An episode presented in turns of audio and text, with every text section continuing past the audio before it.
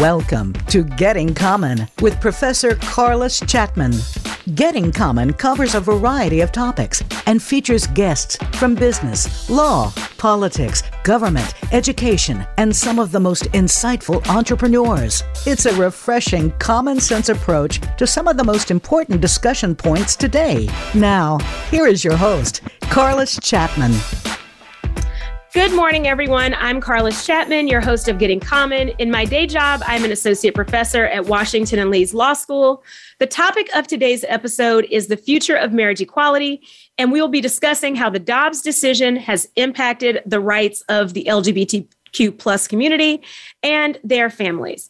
My guest today is Marie Amelie George, and she is an expert on the subject. I'll start by allowing her to introduce herself. Thanks so much for having me. Um, I'm, I'm Marie Amelie George. I'm an associate professor at Wake Forest University School of Law, and I write about gay and lesbian legal history and contemporary LGBTQ rights. Awesome. Well, thank you so much for joining me. And, and, and as usual, my guest is being modest. Um, you know, she's written a ton on the subject, has been featured in so many major law reviews, and also has a book forthcoming that we will discuss later in the episode. Um, so if there's anyone I want to talk to about this subject, it is Marie Amelie. All right, so let's start with some background information. And I think what is most compelling to me, like when I talk to friends, they assume that homosexuality has been decriminalized forever. They assume that we have had rights for a while. They understand that same sex marriage is new, but they're not aware that other rights are far more recent. So I would love for you to explain to everyone what it could mean if a case like Lawrence v. Texas gets overturned. So that's a fantastic point, right? Marriage equality is new, but LGBTQ rights generally are super new.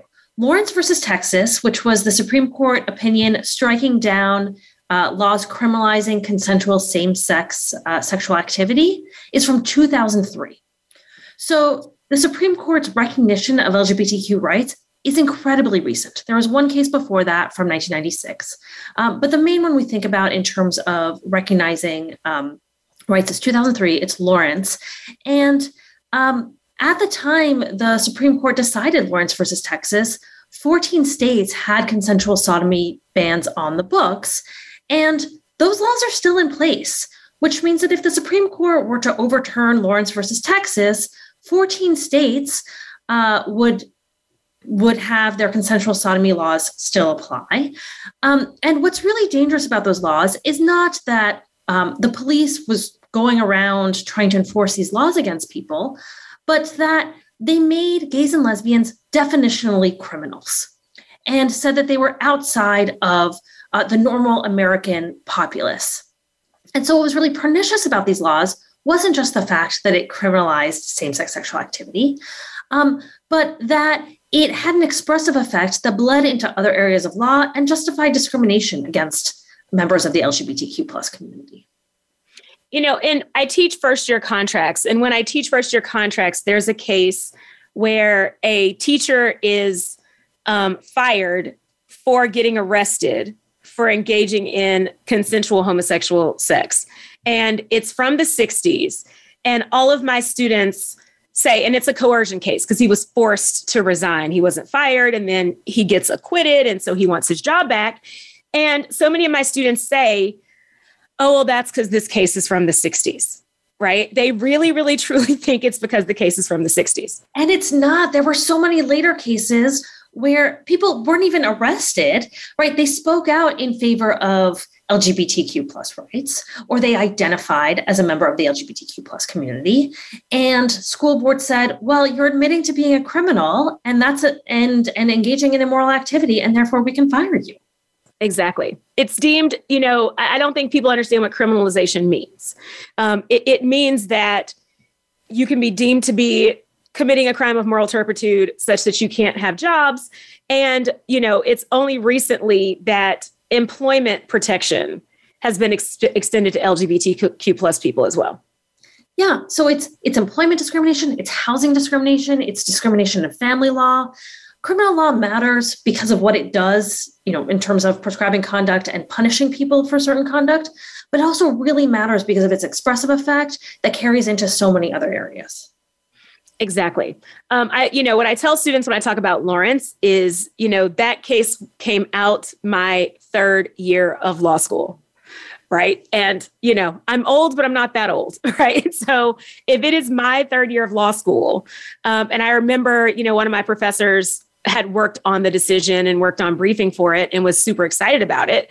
But, you know, it is something that when I took HIV in the law, my third year of law school, it was the it was a it was a handout. It wasn't in the book. And that's how recent this decision is.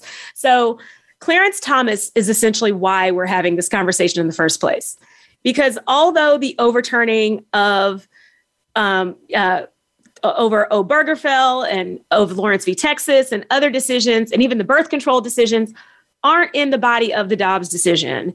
In the concurrence, Thomas kind of mentions as a one off, oh, by the way, all these other substantive due process things go away too.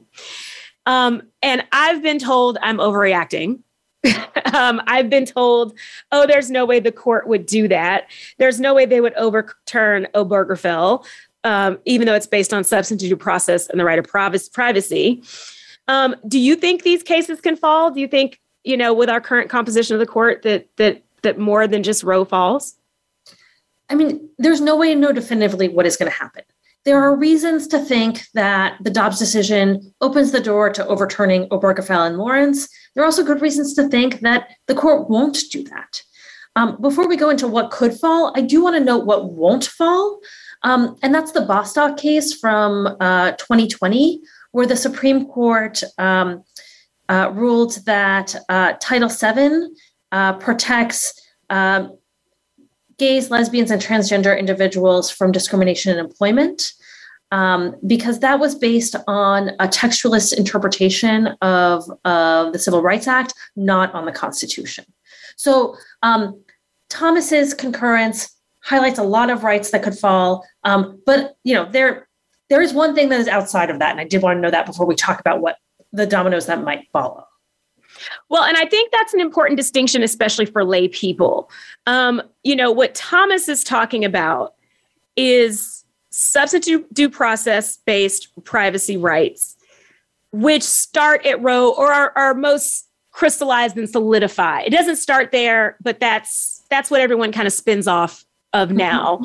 There are cases that predate Roe that have similar holdings, but you know, that's kind of the birth control problem. Like, you know, do we go all the way back and get rid of birth control too? Um, but anything that is just the Supreme Court interpreting something that Congress has done is okay. Um, and so I'd love for you to just, I know we've got Bostock. Are there other opinions um, that encompass LGBTQ rights that may also survive, even if we get rid of substantive due process and privacy? Honestly, that's the only case that is based on a statute. The rest is constitutional. Um, so the ones that that are most at risk are the ones that um, that Thomas pointed out, um, Justice Thomas pointed out, uh, Lawrence and Obergefell, um, and those are two pretty significant decisions, right? They are the major pillars of um, of um, LGBTQ rights. Now we I, I keep saying LGBTQ or LGBTQ plus, and um, I have to be honest in that the reason I even say that is you, right? I heard you present your work and explain, you know, why a more inclusive term is useful or necessary. So I, I would love for you to talk to us about why it is that you prioritize that term over others. So I should say that I use LGBTQ plus. Um, people will use different acronyms and refer to the movement in different ways and to the rights issues in different ways. And how they refer to them also has changed over time. Um, so, national organizations identify themselves as LGBTQ rights groups. So, they represent lesbian, gay, bisexual, transgender, and queer interests.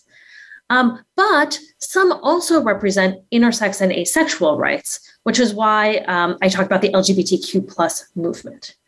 Um, these organizations haven't always been so comprehensive. They were specifically gay, lesbian for a very long time, and then became LGBT, and then became LGBTQ, um, and now have expanded beyond that. Um, and these national organizations that identify as LGBTQ are not as comprehensive in the people they represent as many would like. So there's a lot of variation within the movement. Um, what uh, organizations do at the state and local level is different than the national level. Um, but overwhelmingly, we can talk about an LGBTQ plus movement. And the plus is meant to include intersex, asexual, and sometimes other rights. And, you know, I think it's important to think about this history, um, especially as we get into some of the other topics. And, you know, think about a little bit about what does it mean when you are just lesbian and gay and you don't include transgender and, and other um, other people in the movement. Um, you know, how has that impacted um, the way we have advocated and the way um, even just just the, the, the cases that end up going to trial? So the the it, there used to be a gay and lesbian rights movement that became an LGBT movement um, in the the mid late nineties. Um, so really quite recently again, and it was based on understanding that uh, the discrimination that gays and lesbians faced um, was actually very similar to the discrimination that transgender individuals faced, in that gays and lesbians um, were discriminated against because of the gender of their sexual partners, but they were very often discriminated against when they violated gender norms. So people were identified as uh, as being gay men because they were more effeminate than what is was considered the norm. Uh, lesbians were identified and discriminated against as lesbians because they appeared more masculine than the norm. And that was often what led to discrimination in employment and housing and other areas of law. Um, transgender individuals face the same type of discrimination. They are discriminated against when they don't conform to gender norms um, of their um, their assigned sex at birth or even after they transition or in the when they live in the gender in which they identify for not meeting all of the norms. And there's incredible pressure to uh, fit stereotypes of how men and women are thought to behave.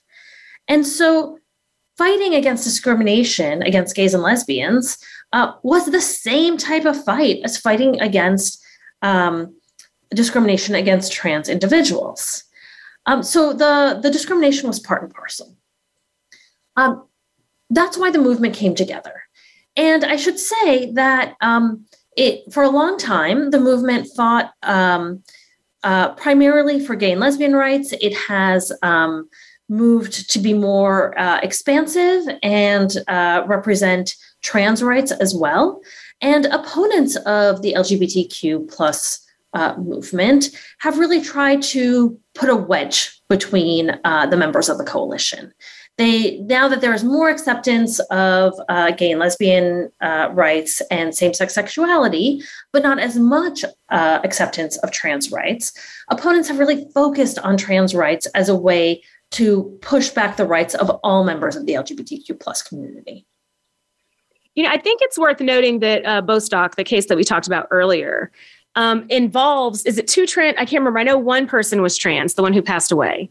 Um, yes, yes. But was it were both people in that both of the plaintiffs in that case uh, trans? There were there were two trans plaintiffs, and I believe there was also a gay and lesbian. There were a gay or lesbian plaintiff because um, the case addressed both sexual and gender identity, or the case.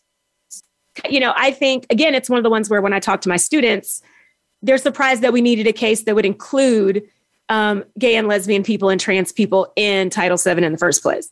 Well, what's remarkable is that when that case was up before the Supreme Court, people were so surprised because they assumed that federal anti-discrimination protections encompassed LGBTQ plus.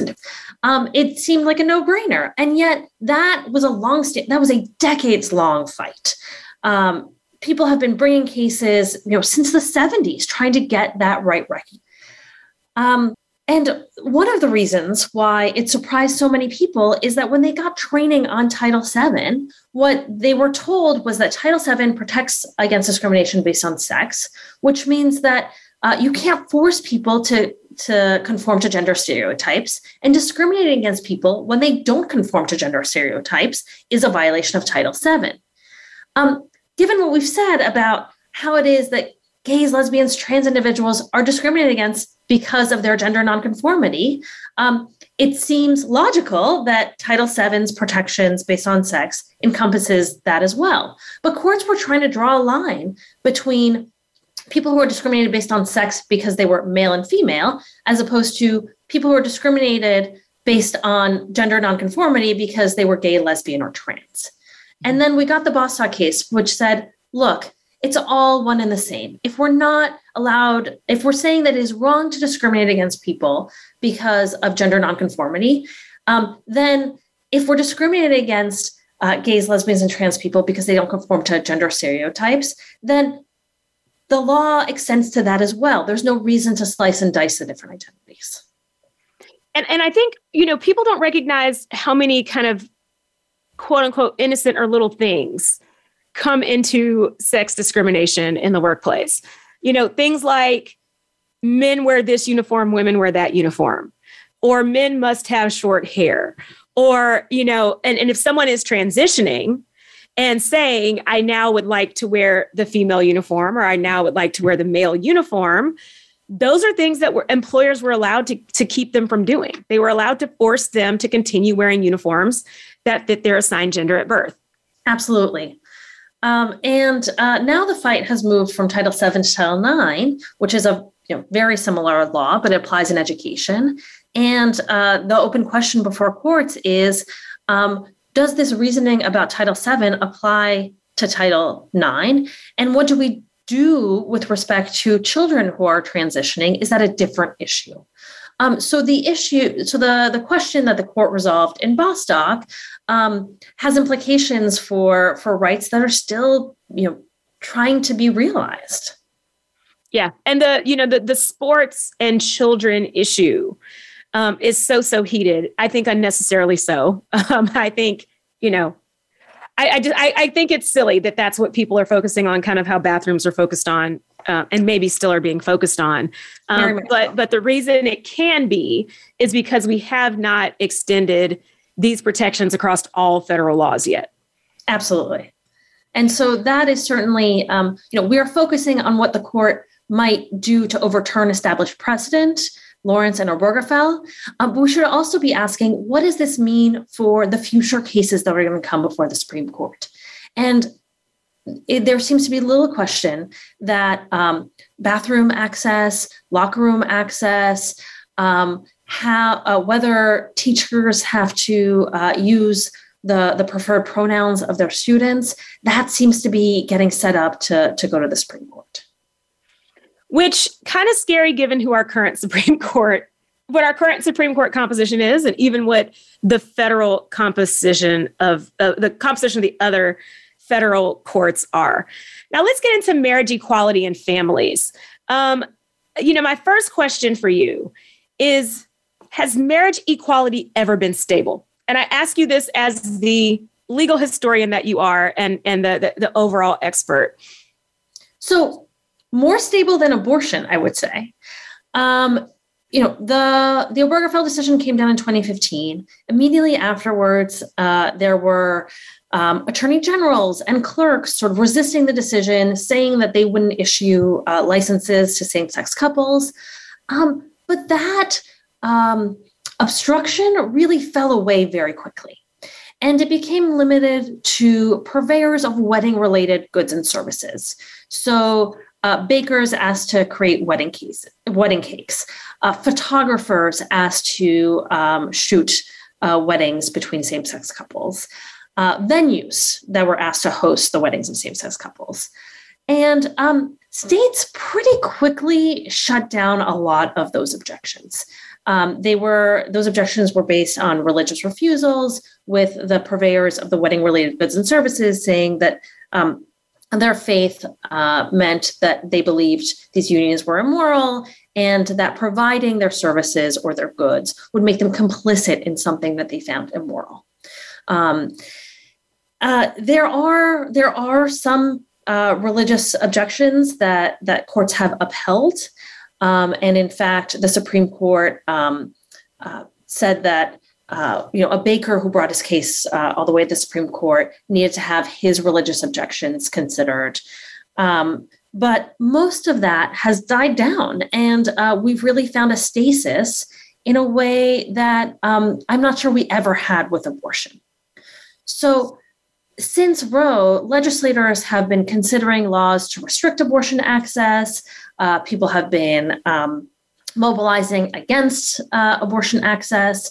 We've had decades of that. Uh, things are really quiet on the marriage front. Uh, which makes it, um, I guess, I, I, would say it's why, I, even though it has been a shorter period, I would say it is more stable than abortion.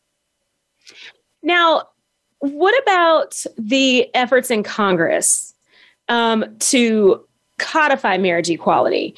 Um, do you have faith in those efforts? Well, so no, um, and I'll I'll tell you why. There are two different issues for why the the federal government should be involved. First, uh, it passed the Defense of Marriage Act in the 90s, which defined marriage uh, for purposes of federal law as being between opposite sex couples. And um, the Supreme Court struck that down in 2013 in uh, a, the case of, um, of Windsor, United States versus Windsor. And that was really important because there are more than a thousand federal benefits that turn on the definition of marriage. So if you limited those benefits to opposite sex couples, uh, people who had entered into legal marriages that states recognized couldn't get the corresponding federal benefits. Uh, this was uh, in Windsor, the issue was tax benefits, but one of the main areas in which this was a huge problem was immigration. So if um, couples, one was a US citizen, one was not, uh, so if a same-sex couple where one person was a US citizen, one was not, got married, they couldn't sponsor their spouse uh, for a visa to the US uh, or get them citizenship. So I I had friends who had to leave the country because they couldn't have their spouse's marriage recognized, but for purposes of federal immigration law, even though their marriage was legal in the state um, where it took place. Um, these sort of DOMA refugees um, show just what a tangible harm that has on couples really all around the country. Uh, it's really denying the benefits of citizenship to, to same sex couples. Um, now, Congress can act to do away with DOMA. And yesterday, the House of Representatives passed a law that would do away with DOMA. Um, so that is pretty important. And the Senate 100% needs to act to, um, to remove DOMA and change the, the federal definition of marriage. Um, but that's part of what Congress is trying to do. It's an important part, but it's only one part.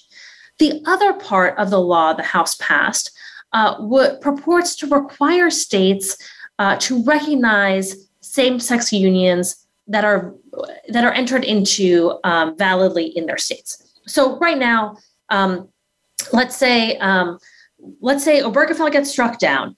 A couple, a same-sex couple, gets married in a state where uh, those marriages are legal. So let's say they get married in Massachusetts. Mm-hmm. Um, if they then move to a state that uh, constitutionally bans same sex marriage, say um, Arizona, um, Arizona does not have to recognize their marriage, and in fact, will not recognize their marriage. Under the full faith and credit clause, states are required to uh, recognize contracts entered into in other states unless doing so violates their public policy. And that's why uh, so many legislatures enacted statutes banning same sex marriage and then why uh, so many states adopted constitutional amendments prohibiting the recognition of same sex marriages entered into another state. It was to make clear that that recognition violated their public policy such that they would not need to recognize those marriages under the full faith and credit clause. Wow. Yeah. So that's that's that's why there were one of the reasons why there was so much activity. Now Congress is trying to say um, we're passing this law and then you must recognize it under the full faith and credit clause. I'm not sure Congress has the authority to do that. Um, it might if it has findings that uh, doing so affects, say, interstate commerce, which Congress has the power to regulate. Uh, it could also force states to do that by tying federal funds to the recognition of those marriages. Um, but the law it passed doesn't do that. Uh, the law it passed says um, it just has to under the full faith and credit clause, which may not be enough. So the law that's pending right now does some important things for don't for changing the definition of marriage. It purports to solve this other problem amongst the states. It is not written in such a way that I'm confident it would be upheld in the courts. So this sounds a lot like what is happening with Roe falling and this state by state injunctions and decisions because you know, when Roe was decided, states did not repeal the laws that were on the books. And so there are what we call trigger laws that are still in the books where, you know, several states have laws that say abortion is banned as soon as Roe falls. And then other states, um, Michigan is one, for example, where, you know, the administration is pro choice, but there's a bill on the books from 1931 that they just never bothered to repeal. So, what does the world look like if Obergefell falls? Does it look the same as do we have the same situation that we have with Roe falling with abortion? We do. Um, and actually, it's it's even more lopsided. Um, there were, um, I think, about 15 or so states uh, with trigger, I think 18 states with trigger laws um, where abortion was automatically uh, illegal. Um, in, in the same sex marriage context, 35 states have bans uh, written into their constitution. Um, now, some state supreme courts have held that those are, are unconstitutional under their state constitutions. And so the best I could say is about 18 states will still recognize same sex marriage, but none of the other states will. And if couples get married in those 18 states and then move to one of the other states, those states will not recognize their marriage. And if Congress does not enact this law to repeal DOMA, uh, the federal government also will not recognize their marriages. And what about folks who have gotten married in states? You know, I have tons of friends who've gotten married in Texas and Arizona and you know other states where where where same-sex marriage was illegal before the Supreme Court decision. You know, do we have an idea of what happens to those marriages? Um, what we have seen is um, is sometimes the, the one option is that they could be grandfathered in. So the California State Supreme Court ruled that the state constitution uh, required uh, the state to recognize same-sex marriages. And then um, later that year, there was a constitutional ballot measure uh, to make to, to amend the, the California's constitution to ban same-sex marriage. But during that window between the California State Supreme Court case and the ballot measure, uh, couples got married. And then the question was, well, what happens to those marriages? And what the California Supreme Court ruled was that those marriages, since they were valid when they were entered into, remained valid. While the courts were reviewing um, the constitutionality of the ballot measure, new couples couldn't get married. So that is one possibility, right? One possibility is that the existing marriages stay valid and we have a two tier system. Mm-hmm. Another possibility is the courts say, well, it was wrong when it was decided, which meant that you had no right to get married. Um, and therefore, um, we courts, states do not have to recognize those marriages. Now, a lot of your scholarship focuses on families um, and also the consequences um, of, of who's recognized as a family and who isn't. So, I would love for you to talk about why marriage matters. Like, why is it a big deal if someone is married? How does it impact uh, having children? How does it impact end of life decisions? Why is marriage such an important right for same sex couples? So we think of marriage as a decision, an event, right? But it is actually a status um, with which, in which there are tons of rights bundled. So if you are married, uh, you have automatic inheritance rights, and you actually cannot disinherit your spouse uh, entirely. Um, if you are married and have children, uh, that marriage makes both of you legal parents. If you are not married, um, you have to either the the person who did not give birth to the child has to adopt the child. Otherwise, there is no legal relationship uh, if the relationship falls apart, and you don't get custody necessarily get custody or visitation rights. Um, there are many decisions uh, around uh, children and parenthood uh, that come with with marriage right having the right to make medical decisions for the child you have to be a legal parent and marriage confers that um, so it is not just a relationship between the two people, it is a relationship that affects the entire family and affects that entire unit's relationship with the state. It affects oh. social security uh, rights, pension rights, taxation. Um, it is it has financial consequences as well. Well, and I, I think it is worth noting that you know there's still states, I believe, right, that that have restrictions on same-sex adoption, right? When the when the couple is a same-sex couple.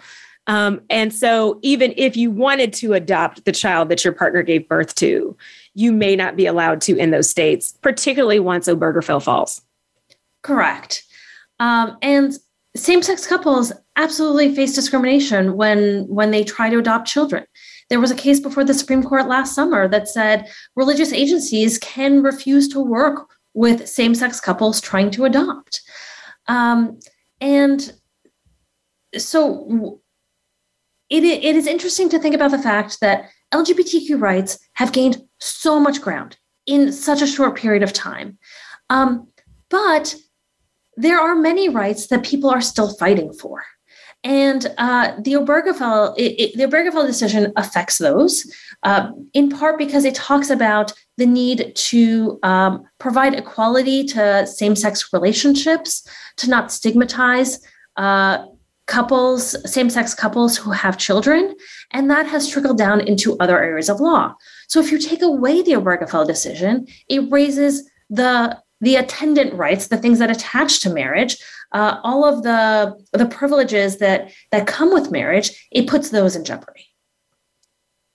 Right now, what I'd love to do for the rest of the show, because you do have a book forthcoming, um, I would love to focus in on your book and and you know how the book has been impacted by Dobbs. And you know, part of the reason for this discussion is, you know, I saw you lamenting on Twitter, like, what do you do when when you are writing a book and the Supreme Court keeps changing the the subject matter? So let's get into it first. You know, what's the title of the book and what is the premise of the work? So the the title of the book is Becoming an Equal: American Law and the Rise of the Gay Family. And uh, I say gay family, even though we've been talking about LGBTQ plus this entire time, because I really am focused on same-sex couples. Um, it would be it would be two it would be a multi-volume work to talk about trans and non-binary and intersex and asexual rights. Although uh, I will happily write those volumes later. Um, but um, the the the premise of the book um, is that um, that we need to understand the history of how we got to marriage equality. So there are many histories of the marriage equality movement, but there were significant fundamental changes in American law and society that made marriage equality a possibility, um, that made it imaginable and legally possible. So it's about the story before we get to marriage. The last chapter is about marriage. It's about how American law and society changed. And a big part of that is how same sex couples were able to form families before they were legally allowed to marry. So um, we just talked about how um, marriage creates all sorts of family rights.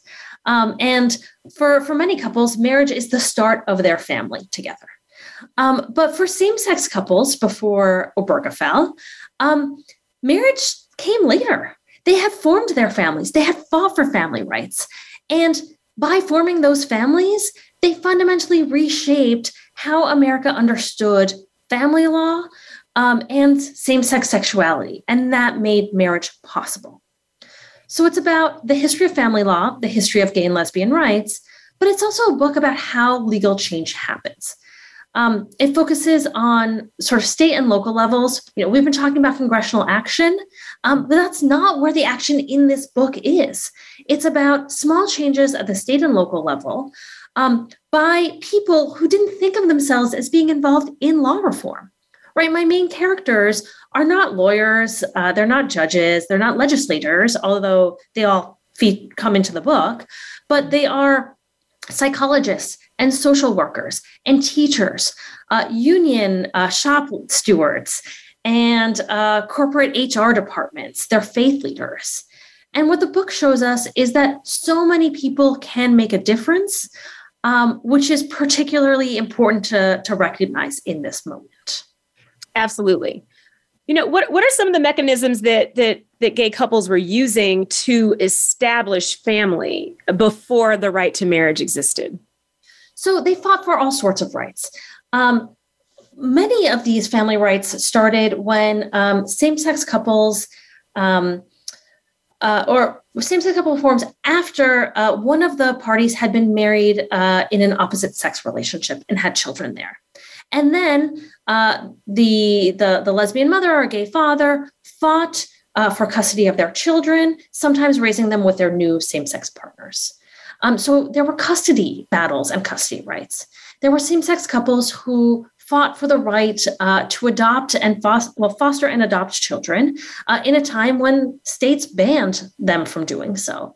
And they led challenges to those policies. Um, they convinced um, unions to fight for uh, domestic partnership benefits, and they convinced uh, city government officials and state legislators to recognize domestic partnerships um, before before marriage was on the table um, they uh, lobbied for schools to present uh, in their discussions of families the many types of families that existed. Uh, children were learning about, you know, the two family nuclear household, and they said the family is so much bigger than that. We have single parent unions, we have grandparents raising children, we have same sex couples raising children. And so they fought to have that representation in schools. Um, there were there were all sorts of ways in which they made um, legal recognition of their families possible before we even got to marriage. You know, I think the AIDS epidemic brought end of life decisions and and what those status, what the status of marriage and what the status of family means um, in end of life decision making. Um, are you focusing on some of those end of life decisions in your book and how how those those battles um, maybe impacted the movement? Yeah, so a big turning point for the movement was the AIDS crisis. Um, the AIDS epidemic began in the early 80s. Um, there wasn't really effective treatment for AIDS until the early 90s. And during this period, we have um, a huge movement to recognize family rights beyond those that, that focus on children. Um, it was partners who didn't have access to bereavement leave to attend their, their longstanding partners' funerals who didn't have the right to be in the hospital room visiting their partners as they were dying, didn't have the right to make end of life decisions, and instead, family members who um, had been estranged and maybe they hadn't spoken the, the the person who was on their deathbed hadn't spoken to them for decades they were making those decisions and then cutting the partners out of um, out of uh, the last moments of their loved ones lives uh, weren't letting them uh, inherit, kicking them out of the homes that they had shared. Um, there was an important case uh, from that period that also highlighted the importance of family rights, um, where uh, a woman um, was in a car accident and was left uh, permanently disabled. And that woman's family didn't allow her decades long partner to be in her life anymore because they got guardianship. And so, uh, not having access to, to family rights uh, had a significant effect on, on um, these couples' relationships at the time when they were the, at their most vulnerable. And uh, it really highlights the harm that can come from not having access to marriage equality. Now, what were some of the mechanisms used um, to prevent these these horrible things from happening at end of life um, and and did any of those I, you know i believe wasn't um i feel like there wasn't there a scotus case that dealt with end of life i may be wrong but um I, well no no it wasn't scotus um so there there were some uh i the the windsor and obergefell cases uh, talked about couples who who were cut out of end of life decisions. So certainly in the background of people's minds. Um, mean, there were ways uh, that couples could contract into those rights. So um, they uh, they created wills. They gave people power of attorney to make medical decisions. Uh, they listed each other as uh, beneficiaries on um, on their life insurance. Um, but the problem with those is that although you can contract into lots of the benefits of marriage, um, you have to have access to an attorney to do that. Mm-hmm. And so it only protected the rights of the most privileged and uh, the people with uh, the most money who could protect themselves. Um, and uh, if there was any problem with any of the documents, those rights fell away. Mm-hmm. Um, a third problem was that it requires people to recognize those contracts. So um, there were uh, there are too many stories of um, parents who uh, gave their partners um, uh, decision making authority over their children, and then the hospitals refused to allow their partners to be in the hospital with the children they were raising or make decisions for them. Uh, contracts require enforcement, mm-hmm. and sometimes there isn't time to get that enforcement. Now, we've discussed end of life and we've discussed you know the adoption of children that maybe exist already um, h- how is your book discussing or dealing with um, either you know ivf and those kinds of parenting decisions um, that that were happening pre obergefell um, or even just attempts by same-sex couples to adopt so i've got um, I, have got an entire chapter on adoption, uh, which includes both uh, efforts to combat bans on uh, gay and lesbian foster and adoptive parenting, as well as the questions that IVF and surrogacy raised for same sex couples. Um, because once one partner had a child, the other sought to adopt and argued that they were like a step parent. And so um, they created a new type of adoption right? They call it was called a second parent adoption, which is still in place in um, in many places. And the way in which unmarried couples, same sex couples, are allowed uh, to adopt children and assert their rights. But again, adoption is expensive and it's a long process. And so this is a story about the creative ways in which people um, asserted their rights when uh, the legal system was against them. Um, but there are really severe limitations of that because not everyone has access to those uh, those private rights of action. Mm-hmm. Mm-hmm. And so recognizing marriage equality is about equality between same-sex couples mar- unions and opposite sex couples unions. It's also about ensuring equality within members of the movement so they have access to the same rights you know, I'd love you to talk a little. We've we've touched on it over and over again the the wealth disparities within the movement and who has access to what. Um, has Obergefell improved some of those income and, and, and wealth based disparities in the movement? Um, no. Um, I would say it is a problem across social movements where um, the most privileged most privileged voices uh, get the most attention. So the fact that merit, I mean, look, the fact that marriage equality became the focus of LGBTQ plus rights groups um, is a function of the fact that the the, the the wealthiest, the members of the community, the biggest donors, um, that it was their priority, and uh, the movement sort of came along with that. Um, many of these family rights were really sparked by uh, the the white upper middle class section of the movement, and um, there are so many rights that are not currently on people's agendas because they're they're not um, what the the most privileged members of the movement want. So um, attention to the fact that trans folks are most likely to be arrested and to the harms that happen to them in prison, and that this disproportionately affects trans people of color. Um, that um, is not in the news as much as uh, bans on uh, children playing sports. Um, and that is a function in part of um, of what movement leaders are doing. It's also a function of what legislators are responding to and making the issue of the movement.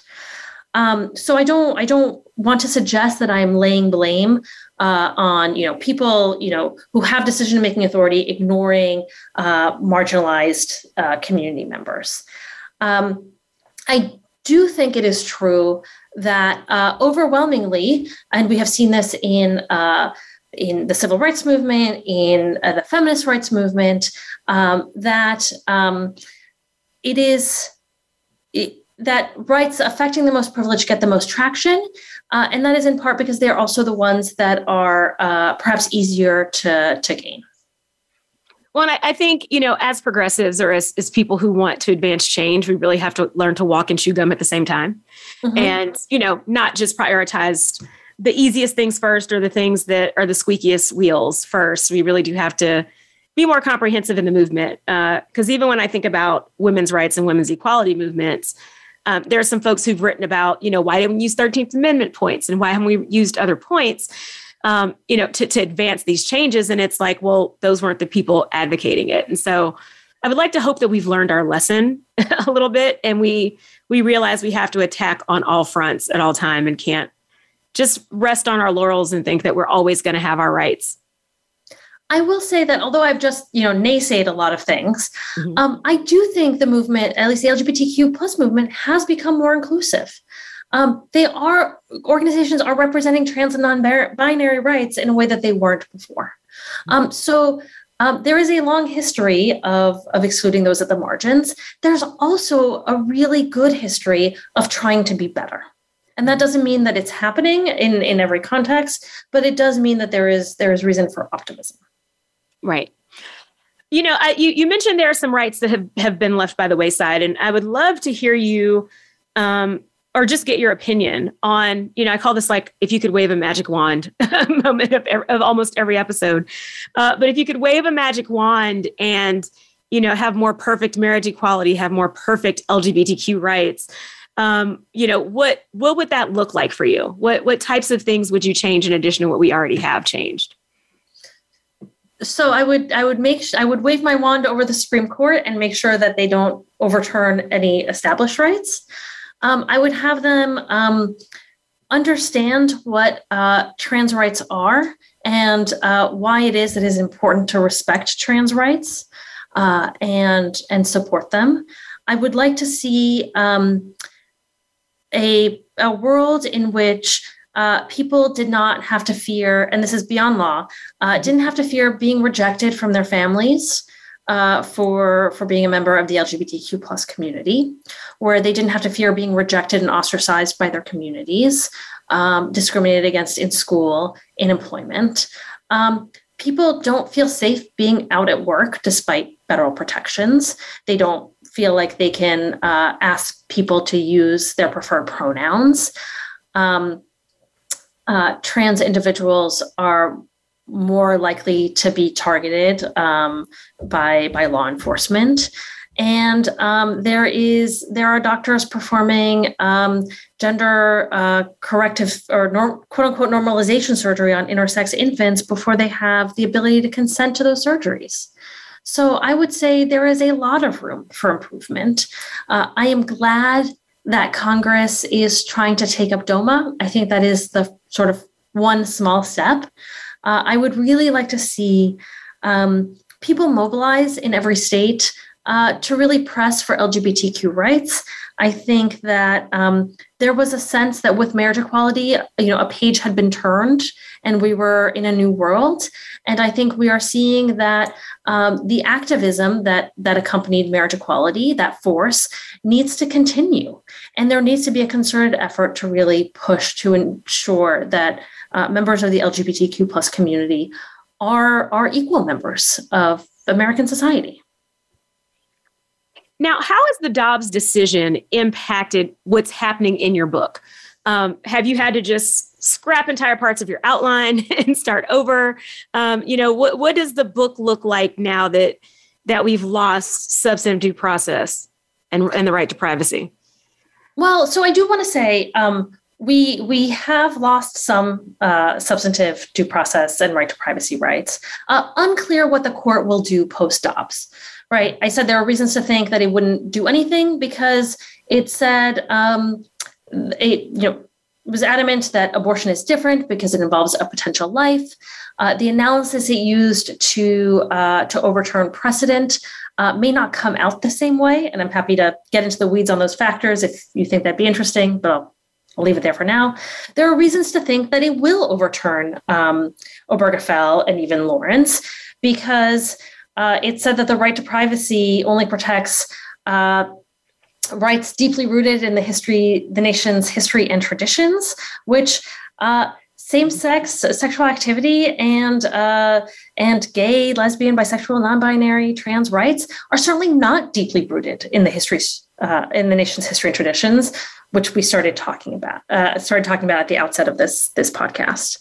Um, so it is possible that these um, that Dobbs was unique. It is just about abortion. It is possible that it will change, and I'm writing in this realm of uncertainty.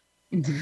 Um, when I when I started the book, I wanted to make clear that marriage equality was an important legal victory, um, but it was not the end all and be all for LGBTQ plus rights. There are so many more issues which which we've talked about, and so I always wanted to clarify that. Um, I was writing a book about how we got to a signature decision, not how we got to equality. It's why the title is Becoming Equal, because it is still a process of becoming. Um, at the same time, it was hard not to feel optimistic that it had gotten to this uh, incredible legal victory and now be pessimistic that that's on the table for going away. So I'm trying to remind myself as I write this that every rights movement has major successes and has suffered severe setbacks. Mm-hmm. So, uh, second wave feminists pressed for abortion rights, they got Roe, and now there's Dobbs. The civil rights movement secured the Voting Rights Act, which the Supreme Court gutted. Um, mm-hmm. the move towards rights is two steps forward, one step back. And it's really important to remember that uh, in the moments of triumph, that things can go backwards, but also in the mo- moments of defeat, to know that things can progress in really positive ways despite all of that.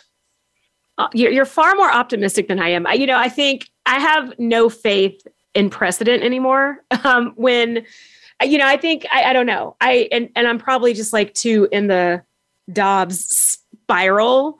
Um, but I, I don't know what. yeah, helps go ahead. Is that I'm mostly not writing about precedent. Um, in that most of the history that got us to this major precedent was not based on courts. It was based on um, on local municipal ordinances, on state laws. You know, litigation mattered, but it's only a piece of the puzzle. And so, um, if we take a step back and and look at comprehensively how rights advance, the Supreme Court matters, but it's only one voice amongst many. It is an important voice, right? Like I don't want to discount it. Um, losing the right uh, to, to, marriage equality would be a terrible, terrible blow and a huge setback. Um, but I think working on this book has made me more optimistic because I can see just how many levers of power there are and how many people can push on them. I, you know, I think that is a great point for us to to start to wind down with because, you know, so many people think that law is only federal. So many people think that only the presidential election matters or who you put in Congress matters. Uh, but what your research is showing is it matters who's in your county clerk's office. It matters who your mayor is. It matters who's on your city council because so many of your rights and what they look like are defined by local sources. Um, so, if there's any takeaway for anyone um, as we fight these state by state battles, um, you need to be voting in those interim elections and you need to be active in your local politics because that that can make or break you, especially if the court, you know, guts things. I think lots of people have been asking themselves, what do I do uh, when the Supreme Court is making these decisions that I disagree with? And the answer is that even if you are not a lawyer, even if you are not an elected official, you can still have a really tangible effect on rights. I think most of the people I write about did not expect to be remembered by history as significant in a rights movement. They were doing what they thought was just in the moment in the community. And that had incredible power. Absolutely. You can make change case by case, right? You can make change contract by contract and day by day. You don't have to run for Congress to make change. It's what what you do at the grassroots level and what you do every day that matters. All right, so I'm trying to decide if I should ask you this. Le- no, I think we'll just wrap it up from there. Note? yeah, I want to end on a hopeful note, right? Because um, we've kind of already discussed whether Congress can save us, and you know, I appreciated your analysis, especially um, of, of the limits of the legislation, because I did wake up this morning, hear that they'd passed a marriage equality statute in Congress, but I hadn't read it because um, I knew you would tell me. Um, and I think it doesn't shock me that what we got out of Congress doesn't quite go far enough that that we do need to go further. It doesn't, but even in that, I take optimism in the fact that it was a bipartisan bill. Yes. Yes, we will celebrate any bipartisanship we can get, um, you know, out of this current Congress, um, and let's just hope the Senate can can find a way to do it as well. All right. Well, thank you so much for being on the show. I greatly appreciate it. I always enjoy a conversation with Marie-Amélie. Her book will be finished in a year. and then we'll be out maybe in a year and a half. But in the meantime, you can check out all of her work on SSRN. You can find her on the Wake Forest professor page. Um, she tweets a lot and has good things to say on Twitter. Um, and she is my source for LGBTQ plus rights and often gets me together on which terms I'm using and how I'm using them. So I appreciate the education. Thank you so much for appearing. Thank you so much for having me. All right. And thank you all for listening to Getting Common. If you ever miss an episode, you can catch the rebroadcast anywhere podcasts are played, which includes Spotify and Apple Podcasts. They also rebroadcast on the Voice America Network, and we post on our YouTube channel. Feel free to send me emails through the show page, or you can reach out to me on social media. I'm at Carliss C on all platforms. Thanks again for listening, and thank you again for joining me. Thank you for tuning in to Getting Common with Professor Carliss Chatman. Please join us again next Wednesday at 8 a.m. Pacific Time and 11 a.m. Eastern Time on the Voice America Empowerment Channel for another thoughtful discussion.